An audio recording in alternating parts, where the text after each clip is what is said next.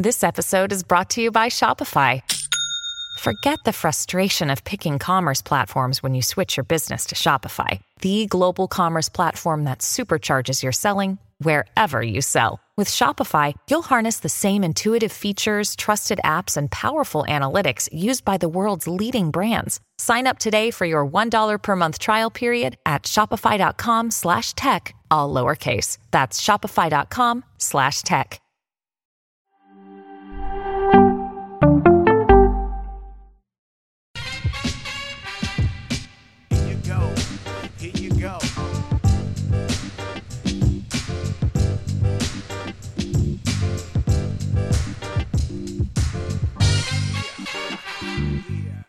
Sweep. Nothing personal word of the day for Tuesday, April 26th, 2022 is sweep. Say goodbye, Brooklyn. Say goodbye to Hollywood. The Brooklyn Nets, the most dysfunctional team that I've come across, maybe in my career, is out of the playoffs so fast that they're going to be a memory before the middle of the next round. Frankly, they could be a memory before the end of the first round because there's some other great first round series going on. But if you watch this Nets team throughout the year, I want to do a quick primer before I give you what happened yesterday. I think we have to go back. Go back to the time way back in the day when vaccines were required to attend games in Brooklyn or in New York City. Long, long time ago. I remember when Kyrie Irving couldn't play home games. No problem. He's going to sit out.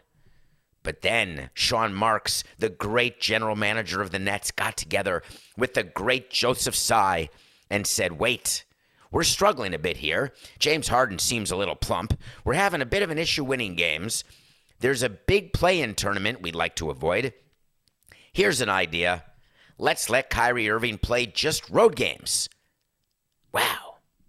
That made the rest of his teammates feel super good that he didn't have to play home games, but he got to go on the road trips, where, by the way, 78% of players prefer road trips to home games. They won't tell you that, but they do. Kyrie Irving plays road games. The Nets all of a sudden head toward the trade deadline wondering, we're not better. Sean Marks, the GM, says, we're going to make you better. James Harden, guess what? We brought you in to win. You're a big three. Irving, Harden, Durant, championships upon championships. Zero. Daryl Morey of the Houston Rockets says, Come on, China, be better. The NBA says, See you later, Daryl. Doc Rivers says, Hey, I think you're coming to Philadelphia. Josh Harris says, Come on down. Here comes Daryl. Daryl says, You know what? I'll take James Harden. The Sixers, we haven't done anything. We got Ben Simmons sitting on the sideline. He's got mental health issues. He has back issues. He's injured. He has his feelings hurt. Perfect. Let's trade a problem for a problem. Let's trade a loser for a loser, and maybe they're both negative. So when you have two negatives face off each other, in math, that becomes a positive. Brilliant. The trade deadline comes. ESPN and CBS and Peacock they all go live. Biggest trade in history. Ben Simmons of the Philadelphia 76ers, along with Seth Curry and somebody else whose name escapes me. Damn it, Coca. Come on, the big guy, the big guy. They go to the 76ers. From the 76ers to the Nets, and from the Nets to the Sixers, James Harden. Oh my God. Everybody in Philadelphia says, Here comes the title. We trusted the process. It was Andre Drummond. Thank you, Coca. James Harden joins the Sixers. Then the Nets have all these shooters. They got Curry. They got the big guy Drummond. They still have Durant. They still have Irving. The thought is that the new mayor is going to say, Come on down, Kyrie. You're the next contestant on. Boy, this doesn't seem very consistent. You get to play at home. Ben Simmons, add him to the list. A premium defensive player who can work very well with Kevin Durant. He comes immediately to net games, sits on the bench in shorts and great clothes. Everybody's excited. The Nets are again favored to win the title. All of a sudden, the Yankees season starts. The mayor says, Ooh, I got to keep getting money from Steve Cohen. And I got Randy Levine all over me, the president of the Yankees. We got to change the rules. We got to make it so that the people who aren't vaccinated can play at home. Okay. And the Nets playoffs are starting. Rule change. Kyrie, you can play at home now. People in Brooklyn are all excited. The Nets are in full strength. Ben Simmons is beginning to work out. They've got a chance. The Nets are playing the Celtics in the first round. The Celtics, who started off the NBA season by being eh, mediocre, and then for the past few months have been eh, the best team in football. Bait got eh, four, six, nine. No prompter, folks. It's just me naked. I mean, if you're on Nothing Personal with YouTube, David Samson, you know I'm not naked. I've got a blazer on. I actually had to button this shirt all the way to the top, which I don't often do but I had to do it because there's a collar frame issue where I'm hanging on to this shirt because I'm emotionally attached to it. Have you ever done that with a piece of clothing where you wear it more than you should wear it and then it's had its useful life, but you want to keep wearing it? So there's certain adjustments you have to make, right? So the collar on this shirt is not perfect, but when I close the top button as though I were going to wear a tie, but there's no tie, it makes the shirt wearable. So the Celtics become the best team in basketball four, six, nine. You can wipe that and start just from. I know you're gonna want to get rid of that whole thing, Coca, of the of the shirt because you're pissed. But okay, four, six, nine. The Celtics, after a tough start, are the one of the top teams, if not the top team in the NBA. They're playing the Nets in the first round. The Nets are at full strength. X Simmons. Simmons has been working out. People are as excited about him on the court as they are as Zion Williamson doing dunks pregame with the Pelicans, as though that's going to help the Pelicans against the Suns, as though they need help with the Bookerless Suns. That's a hell of a series. Quite a surprise so far. Anyway, the Nets play game one. Loss. No problem. We're good. The game's in Boston. Game two. Loss. Hey, series doesn't start until someone loses at home. Game three. Loss. Close games, everyone says. Nobody's ever come back from a 0 3 deficit, but these are the Nets. They've got Durant, they've got Irving. Boom! They're going to get Simmons back for game four. It was the talk of the town. A guy who hasn't played a game in a year since last year's playoffs. He's going to come in and all of a sudden be our savior. You can do it. Ben Simmons wakes up like the rest of us who are over 50 and says, eh, I'm a little creaky. Oh, God, my backy hurts a little bit. Jeez, is that what I look like in the morning? What in the name of God is under my eyes? Everyone always says bags under your eyes. Holy Christmas, I've got actual bags under my eyes in the morning. Wait, can I take a selfie and just compare it to what I looked like a year ago? Lots of creaks. Ben Simmons says, eh, I can't play in game four. No way. No problem. Nets are at home. They don't want to get swept because they've got championship class and they understand that they want to be representative of the great team they were supposed to be. Nets, Lakers in the NBA Finals. That's what we were told by all the great gas bags. Guess what? Nets got swept. And that's not even the best part of the story. The best part of the story is right after the Nets got swept, the following two things happened. One, word comes out that Steve Nash, the coach of the Nets, let me bring you back to when Steve Nash was named the coach of the Nets, and this is going to make you smile. You have to pay attention to what players say after a hiring because generally players don't change their minds. Steve Nash is hired. Kyrie Irving says, you know, it's really me and KD who are the coach anyway. So we're not as focused on who the coach is specifically. And on Nothing Personal episode Gimmel, I said, that's really not good for a player to say that. And if I'm Steve Nash and I was just hired, I'm calling these guys into my office and saying, listen here. You want a ring? I know you have one, Kevin. You want another? I know you have one, Kyrie. One more, just for fun? You're going to need to buy into me and my system. I can make us win in Brooklyn. Be the first people to bring an NBA championship to the Nets franchise. If you'll play Kyrie, of course. So Steve Nash is unlikely to be fired. Yesterday, word comes out. because Kevin Durant and Joseph Tsai support him. Huh. So the best player and the owner support him. Now that's redundant in my opinion because here's what matters or what should matter when you're running a team, what the owner thinks. Now, having fired 29 managers, I can tell you that the owner's view matters quite a bit, except every once in a while you want to see what your players think, but you only do it for confirmation bias because if your players think differently from your owner, my job is to explain to the players the owner's the owner and we're going to do what the owner wants. If the players agree with the owner, then we get to use the players as a shield when we are being batted around for making yet another managerial change. So, Steve Nash coming back. All right.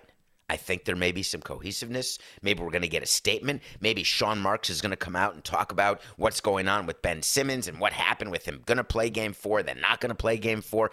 Maybe we're going to hear from Joseph Tsai, an end of year press conference. Maybe we'll get a good interview with the player who can talk about the disappointment and not hug Jayson Tatum at the end, but talk about why they, without any player who's better than Kevin Durant, though Jason, Jayson Tatum may now be better than Kevin Durant, why is it that the Nets couldn't win a game? But then Kyrie stole the show. Kyrie, who puts the S in selfish, puts the L in loser, X having LeBron in Cleveland, puts the N in never going to win again, says the following Kyrie plans to re sign with the Nets. Quote, when I say I'm here with Kev, that means Kevin Durant. They're very, they're close. calls him Kev. Kai and Kev. I wonder if he calls, if Kev calls Kai Kai or Irv. Julius Erving. That's a little shout out to those of you who are have been alive for at least two score, mostly two and a half score. Please tell me you have any idea who Dave Zinkoff is. Anybody? Just get at my Twitter while you can at David P. Samson. Julius Erving. Kyrie says, When I say I'm here with Kev, I think that really entails us managing this franchise together alongside. What's he going to say? I think he should say alongside his coach, alongside his owner, alongside I, who. Let's I don't know. Maybe it's just players. Maybe it's his family. Maybe it's a religion. Maybe it's vaccine vaccines. Who knows? I think that really entails us managing this franchise together alongside Joe and Sean. Anything else? Hold on. I when I say I'm here with Kev, I think that really entails us managing this franchise together alongside Joe and Sean. That's Joe Tsai, the owner, and Sean Marks, the GM. So he's here with Kev and Joe and Sean. Kev, Joe, Sean, Nash. Well, where, where, where's the coach in that? No. Kyrie Irving does not think that it's necessary to manage the franchise together with the coach. There's gonna be a lot of love to get us through the night. Joe, here's a little nugget for you as owner of the Nets. If you ever want to try yourself for a ring, fit yourself for a championship ring, because believe me, you win one championship, you're a champion forever. You don't win, you're nothing but another Yutz who owned a team or was a president of a team. And frankly, some people would say one ring is still Yutz worthy. Not me, because I've got the ring. I don't think I'm a Yutz. What do you do if you have a player who gives a purposeful quote? What do you do if you're Steve Nash? I was going to call him Graham Nash. Graham Nash was at the tip of my tongue, Coca. Then it was Chris Nash in my head. And as I was talking, I shouldn't let you in on this because as an audience, you would say, wow, he just had Steve Nash immediately, no problem. But I'm trying to give you some insight into how this brain works. I was about to go Graham Nash, Chris, Steve, Steve, it's got to be Steve. What do you do if you're Steve Nash and you read that quote? I'm going right to Sean Marks. I'm going right to Joseph Tsai. And I'm saying, if you do not want me leading this team, then send me on my way. Pay me out the rest of my deal, and I'm going to get another coaching job. There's going to be people all over the intergoogle telling you that Steve Nash has to go, telling you that they got to find a coach who can better control Kevin Durant and Kyrie Irving and Ben Simmons and the like. Horse hockey. They don't need a better coach, they need better players. They don't need a better coach, they need players who are willing to be coached. You're going to put player empowerment to the point where you're going to let them choose a coach. How's that doing in LA? Hey, Joe, you're ringless. You want to do what the Buss family does? Now, forgetting Winning Time, the documentary, forget Jerry West, forget all those things. We, will talk about that at the end of Winning Time, the series. Let's look at see how LeBron James coaching, playing, GM situation's going. Good? I thought so. Take control of your team. Tell Irving he's done. Get rid of him. Trade him. Do anything you can to make sure that he is not on your team when your season starts next year. Or guess what? You're going to be a year older and you're still going to be without a ring. Good luck, Nets. We had to wait to see on April 15th of 2021. That's when we tell you something's going to happen. When it happens, we revisit it. When it doesn't happen, we revisit it. This one happened. This was an easy one.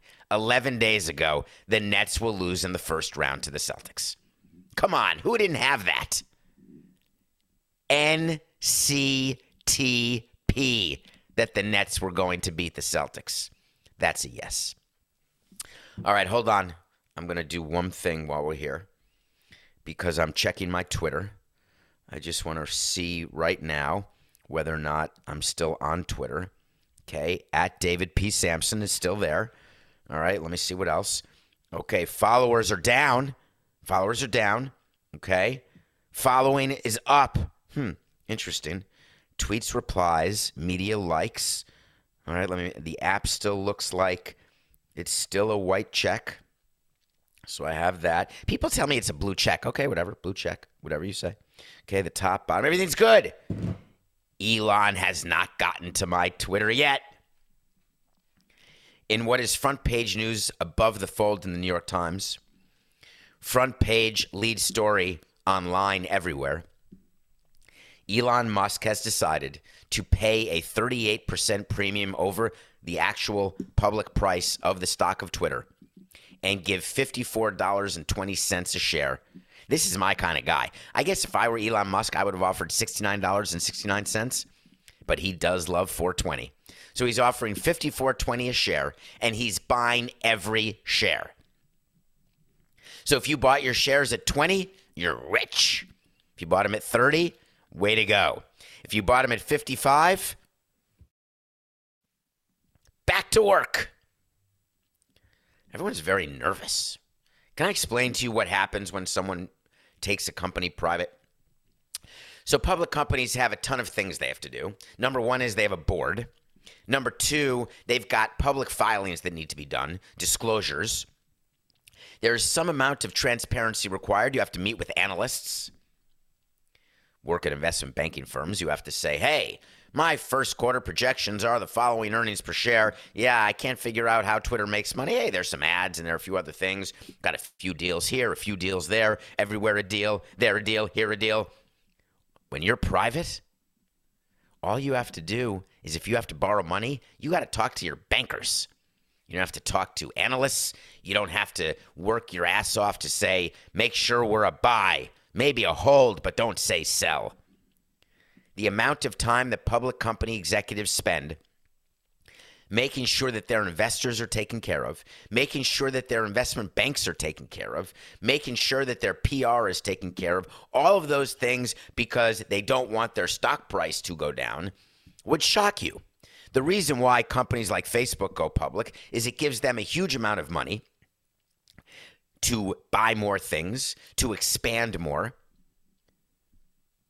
But there's a price to pay. Ask Mark Zuckerberg whether he feels he's paid a price from his dorm room at Harvard to where he is today, somewhere in the metaverse.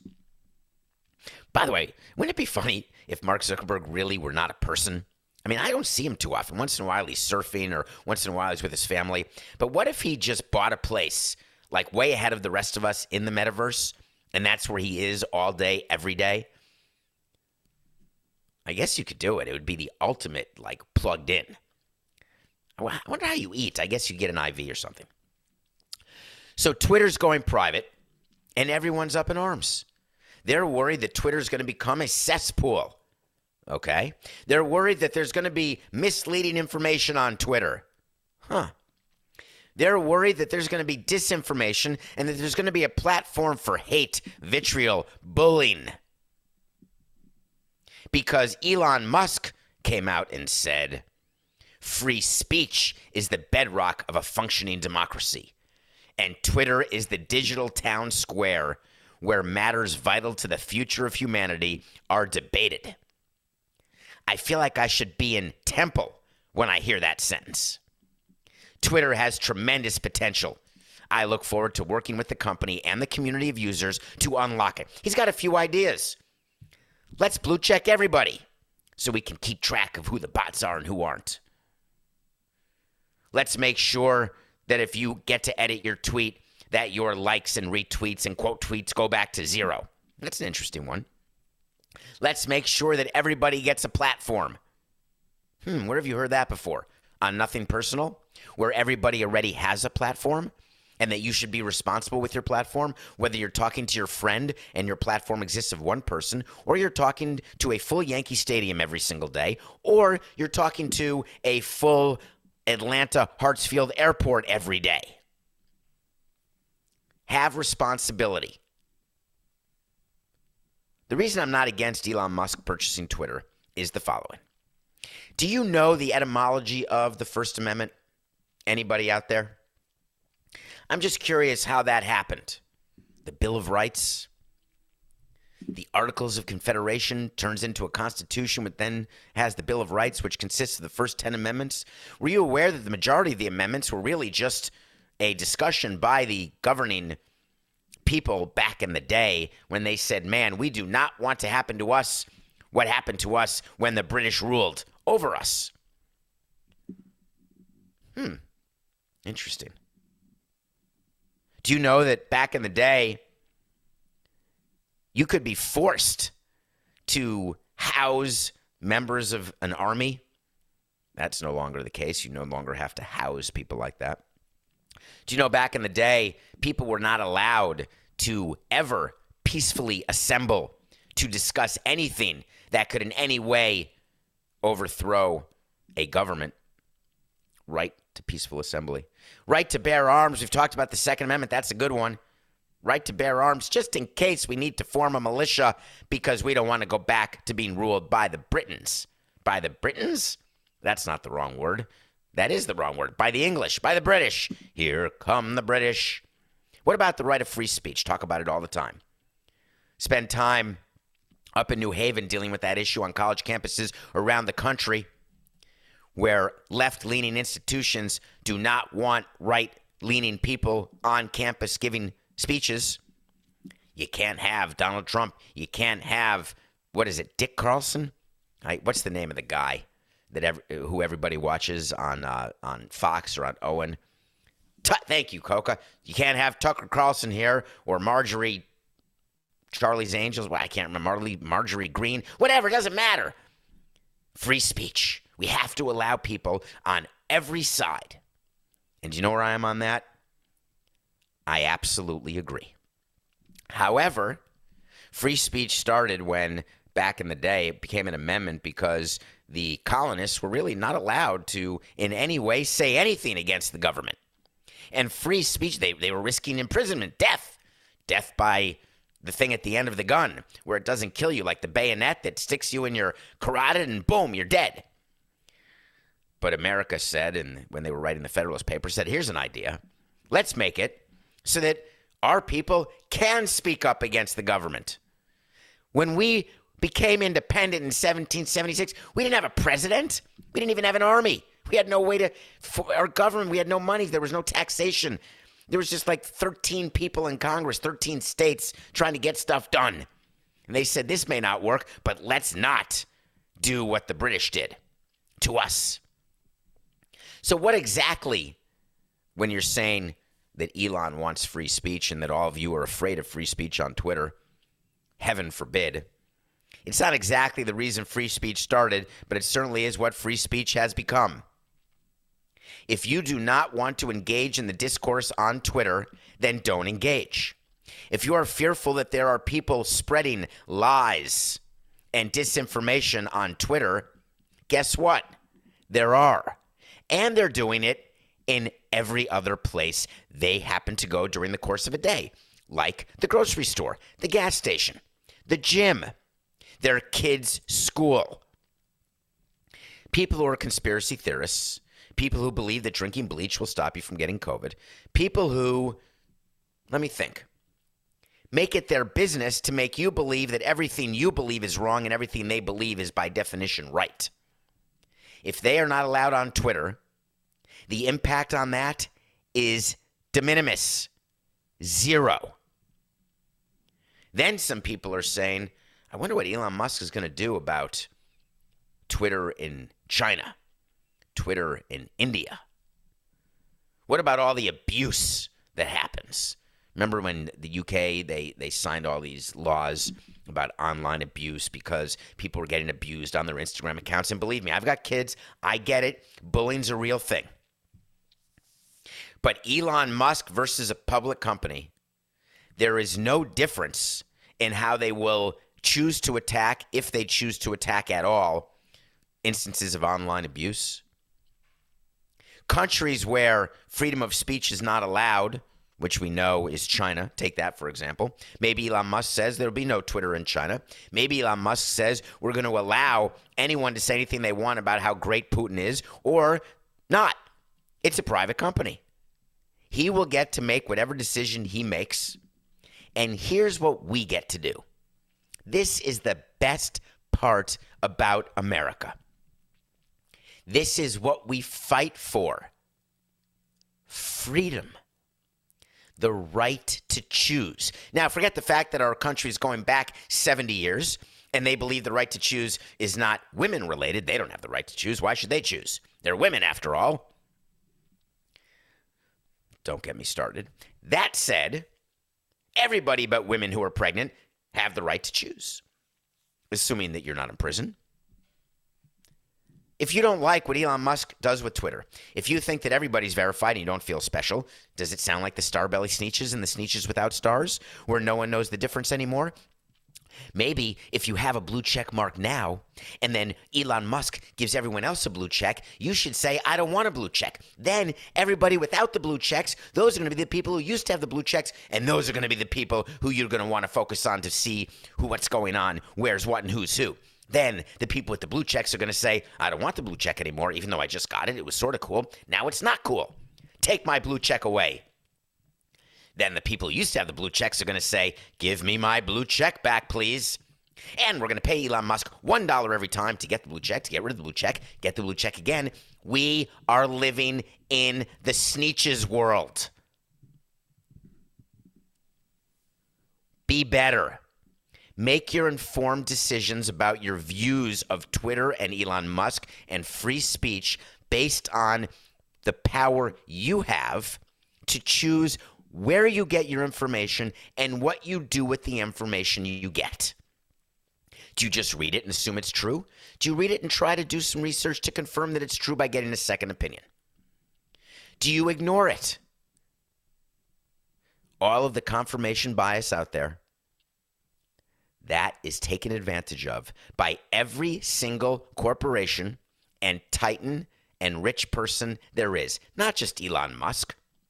Because we are a group of people, these human beings, we love confirmation bias because we love to think that we're right and the way we're thinking about it makes sense. And if you think the way I think, then we're both right. Hmm. Is that how it works? Well, if this is the end of Twitter, Follow me on Instagram at David P. Samson. Maybe go get yourself a newspaper. Or maybe I'll see you at David P. Samson on Twitter tomorrow. When we come back, we're going to review a movie that you told me to watch. It was Coca's top five. He said, You got to watch Friday. So I did.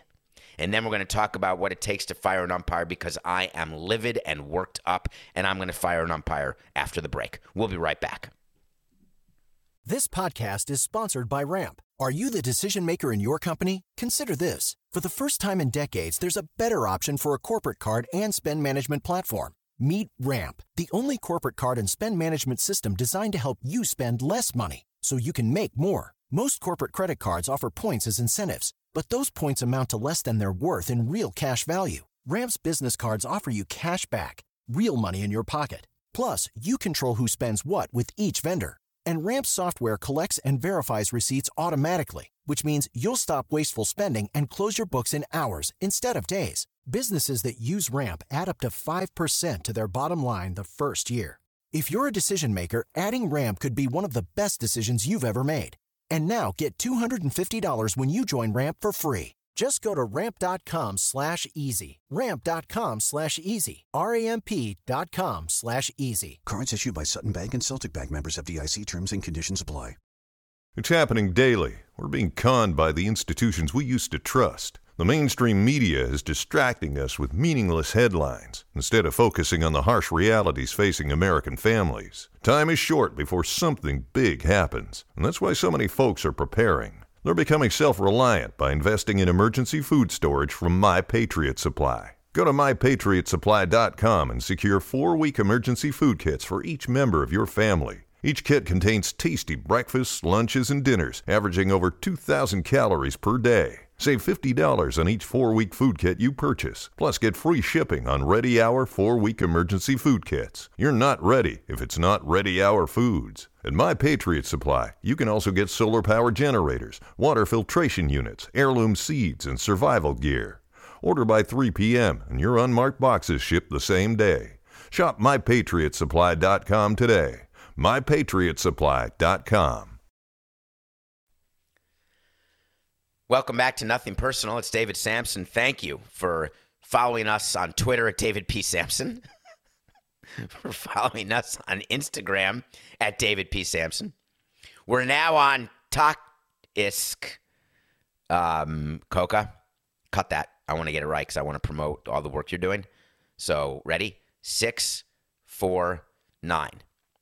We're also on TikTok. We're not on Facebook, are we? Anyway, just follow us. Go on Apple. Tell your friends about Nothing Personal. We're here every day. We watch a movie every day. And when Coca says, I've got to get stoned and watch Friday because it's one of the top five stoner movies of all time, I'm going to say, hey, okay. So I did. And about an hour and 36 minutes later, I said, I can't believe I didn't see this movie when I was 27 years old. What was I doing? And then I realized I was schlepping around Europe selling newspapers, which would have been a great opportunity to do that since I was staying up very late at night and doing crazy things delivering papers. Ice Cube and Chris Tucker combined to sit on a front porch. Basically, the entire movie takes place on a street. Nia Long's in there from a movie called Jude. That's not the movie. It's with Jude Law. It's a movie called Alfie. Check out Alfie, by the way, Coke, if you have not seen that with Jude Law and uh, Nia Long, among others. One of my favorites. So, what really happens in this movie?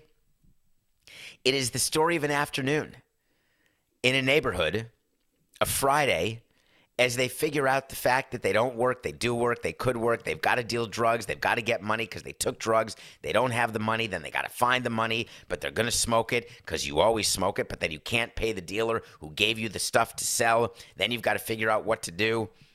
You're being found, you're trying to have sex, you're trying to laugh. It's exactly an afternoon of paradise.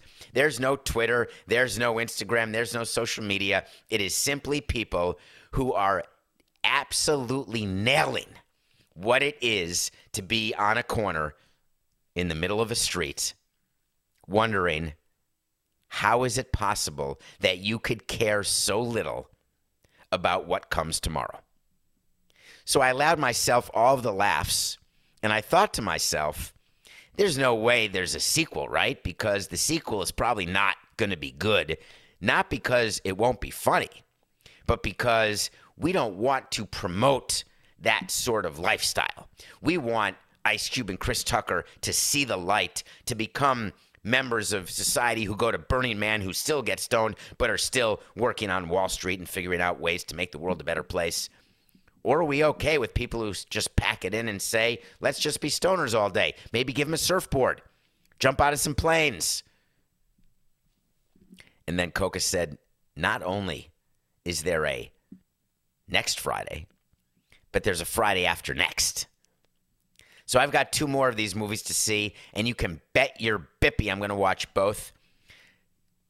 I have a run to do today, Coca, so I can't watch it today, but it's going to be in the next week. I'm going to get them both done. I'm going to watch one, two, and three, and then we're going to rank them. Because, Coca, I'm sure you have a ranking, but I appreciate that offer and that suggestion. Friday with Ice Cube and Chris Tucker. If you haven't seen it, and you don't have a so you want to talk to Samson question, still get 68, 69 spaked and watch Friday. I wonder if umpires cut that, it's bad grammar. 269. I wonder whether umpires are ever stoned when they are umping a game. In my career, I never saw that. Not one time. I've spoken to umpires before games, after games. Never saw an umpire drunk. Never saw an umpire stoned. I never tested an umpire's sight. Do you know that we, side note detour story, there's a company called Sports in the Arts, and it's run by who I call the Specca sisters, but Camille Specca and Tracy Specca. And they've designed and worked with owners and presidents who are building new ballparks. And we were one of their first projects. They all the great art in in Marlins Park on the suite level, the legends level, around the park. It was all a huge part of. Uh, it took a huge amount of work. And some of the art was originally commissioned. Others were copies.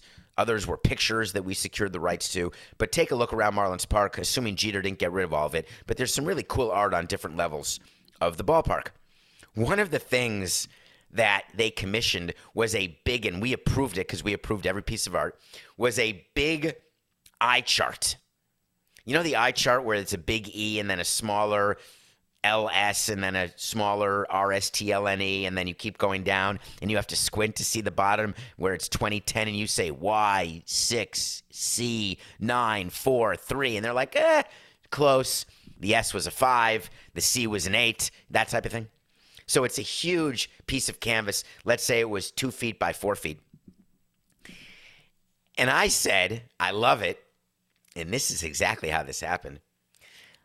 When we are planning, when you build a stadium, you plan everything from where the outlets are to where you buy chairs and you know where every chair is going to be, every couch in advance, all your FF&E, furnitures, fixtures, equipment. You know where every piece of art is going. You've pre-planned all of that because then you know where you need hooks, you know where you need uh, outlets if there's art that requires light. You just need to be organized. And I had the perfect place right outside the umpire's room to put this piece of art. And it would have been brilliant because the umpires were walking by every day.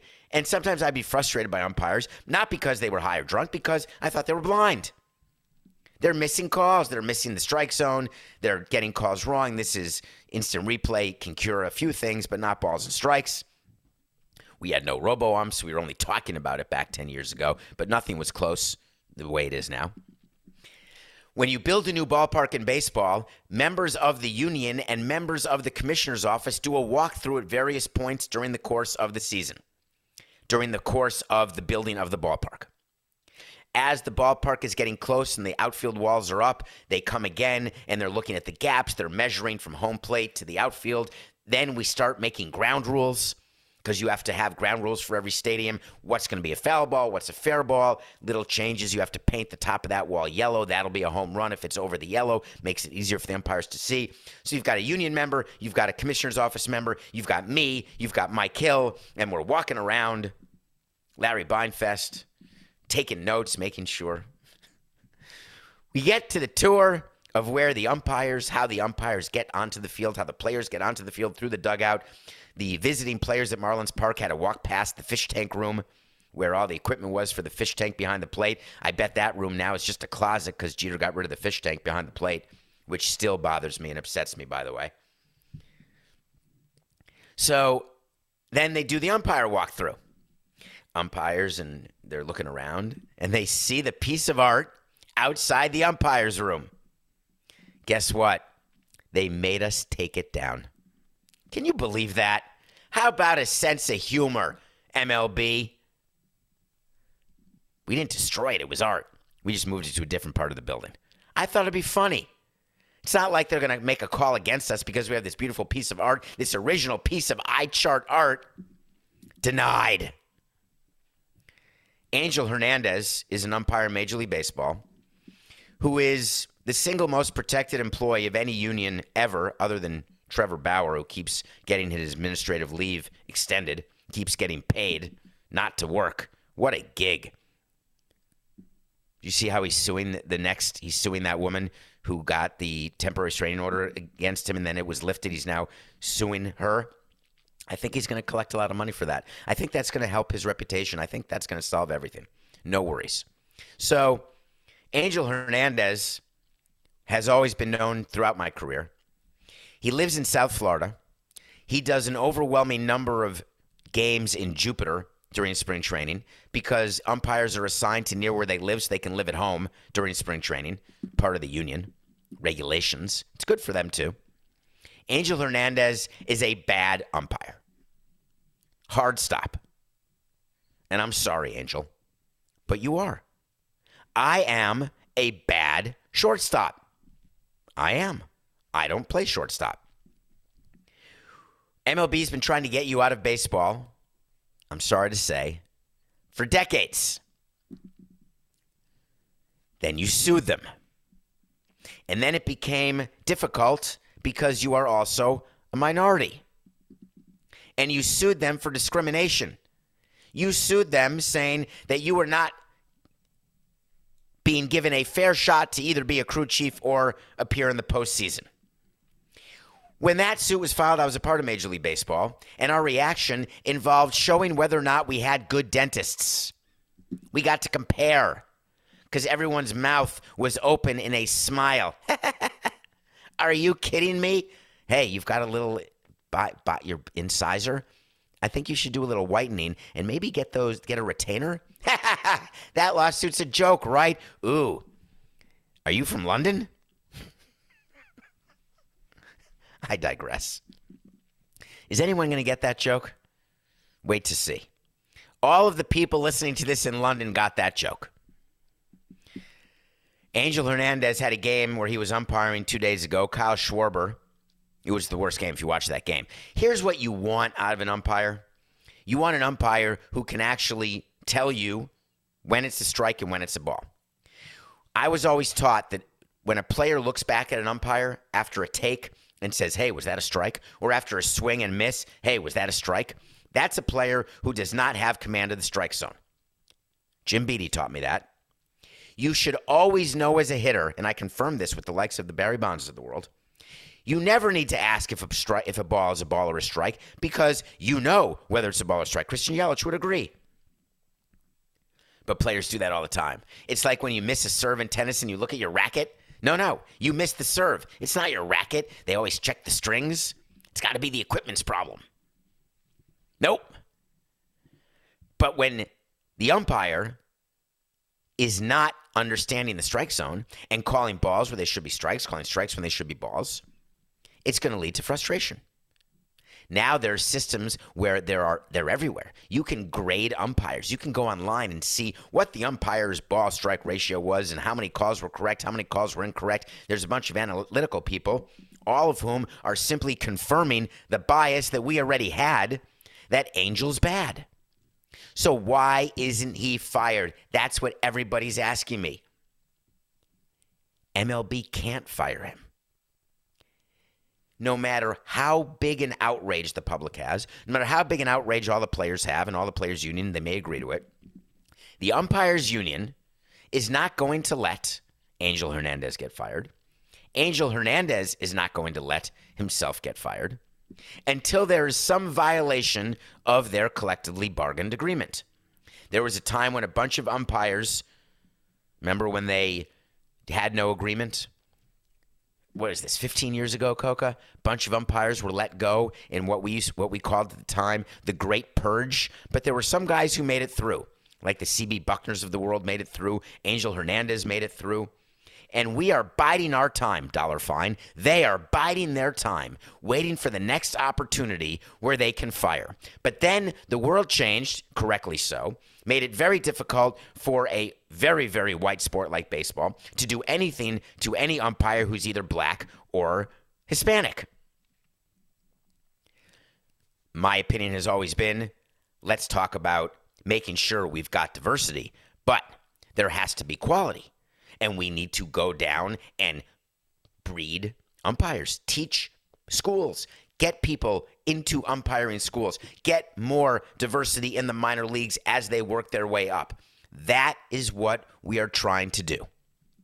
But until then, Angel Hernandez will be an umpire in Major League Baseball. Sorry, Jason. Sorry, all fans of every team. You're stuck with him. Good luck. Nothing personal pick of the day. Nailed it. Mavs three over Jazz. God, Luka is good, isn't he? How's my NFT of Donovan Mitchell doing?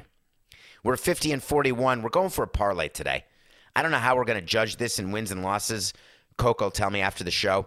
I've got Memphis beating the Wolves today and the Heat finishing off the Hawks, but I'm doing a money line parlay. So I don't know what that pays. I don't know what it does, but I'm saying both of those teams are going to win. So the way it is, if they both win, we're going to take the win. If only one of them wins, we're going to take the loss. Memphis Heat money line parlay. I'm ending the show with a message to Scott Boras. Scott, it's David. How you doing? Are you happy with the way you handled Michael Conforto? Michael Conforto was one of your players. You may not remember because he's not making you rich right now. You may have handed him off already to some of your underlings. Michael Conforto was given a qualifying offer by the New York Metropolitans. Michael Conforto could have made $18.4 million, and you told Michael Conforto to turn it down. Like a light switch. It's an old little Mormon trick. We do it all the time. You said Michael Conforto would get a long term deal. Michael Conforto was coming off a mediocre year at best, crappy year at worst. Then Michael Conforto got hurt. Then you lied about Michael Conforto being hurt. Yo, you don't need to give my guy a physical. Trust me, he's good. Sign him. Spoken to enough people around the game where you were trying to convince them to sign Michael Conforto, and then, ah, trust me, we gave him the physical. You think that we're going to sign a free agent and not do a full physical and not discover the fact that he hurt his shoulder and then go back to you and say, we're not signing him for a two year, $40 million deal. We're not even signing him to a one year, $18.4 million deal, which coincidentally is what the Mets would have signed him to. Scott Boras comes out with a quote saying he had a little incident while training hard, getting ready for the season. That's why he hasn't been signed, but he's ready to go. Then, when no one signed him, he had to change that and say, you know what? He's going to rehab on his own. We'll let you know when he's ready to go, but believe me, he's just about ready. Then we found out that last week, Michael Conforto underwent shoulder surgery by Dr. Neil ElAttrache.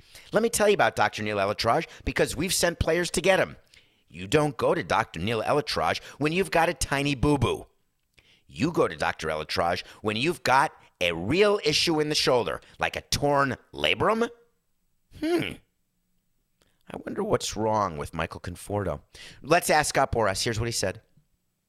Last week, Michael Conforto underwent successful shoulder surgery. By the way, anytime you wake up, that's successful to me. He's expected to make a full recovery and return to play in spring training 2023. And are we actually supposed to believe that? Do you think anyone's going to sign your client right now? You know they're not. You know that they're going to not just demand that he is fully recovered, they're going to demand to test the shoulder. And you don't like letting people test anything before they sign your players. You don't even like showing medicals to of your players to teams because you try to manipulate owners into signing your guy. Except when your guy isn't good, then you say, you know what? On to the next guy. Michael, you made a mistake in hiring Scott Boras. You made another mistake in not being honest. And here's what's going to happen because I know what 30 owners think. You're not getting a long term deal next year. You are going to get a one year deal well below the qualifying offer, and there's going to be an option, both an opt out and a team option. So it's a mutual option, but it's really a player option. But if you even get 10 million guaranteed next year, you ought to save every penny. How many players are going to have to be mistreated and thrown to the curb, realizing they're not the elite of the elite, and that's who Scott caters to. How many times are owners going to get misled and then bail him out? Well, here's an example where it didn't happen. It's okay, Michael. You know the drill, or the scalpel in this case. It's just business. Sorry, Scott. It's nothing personal.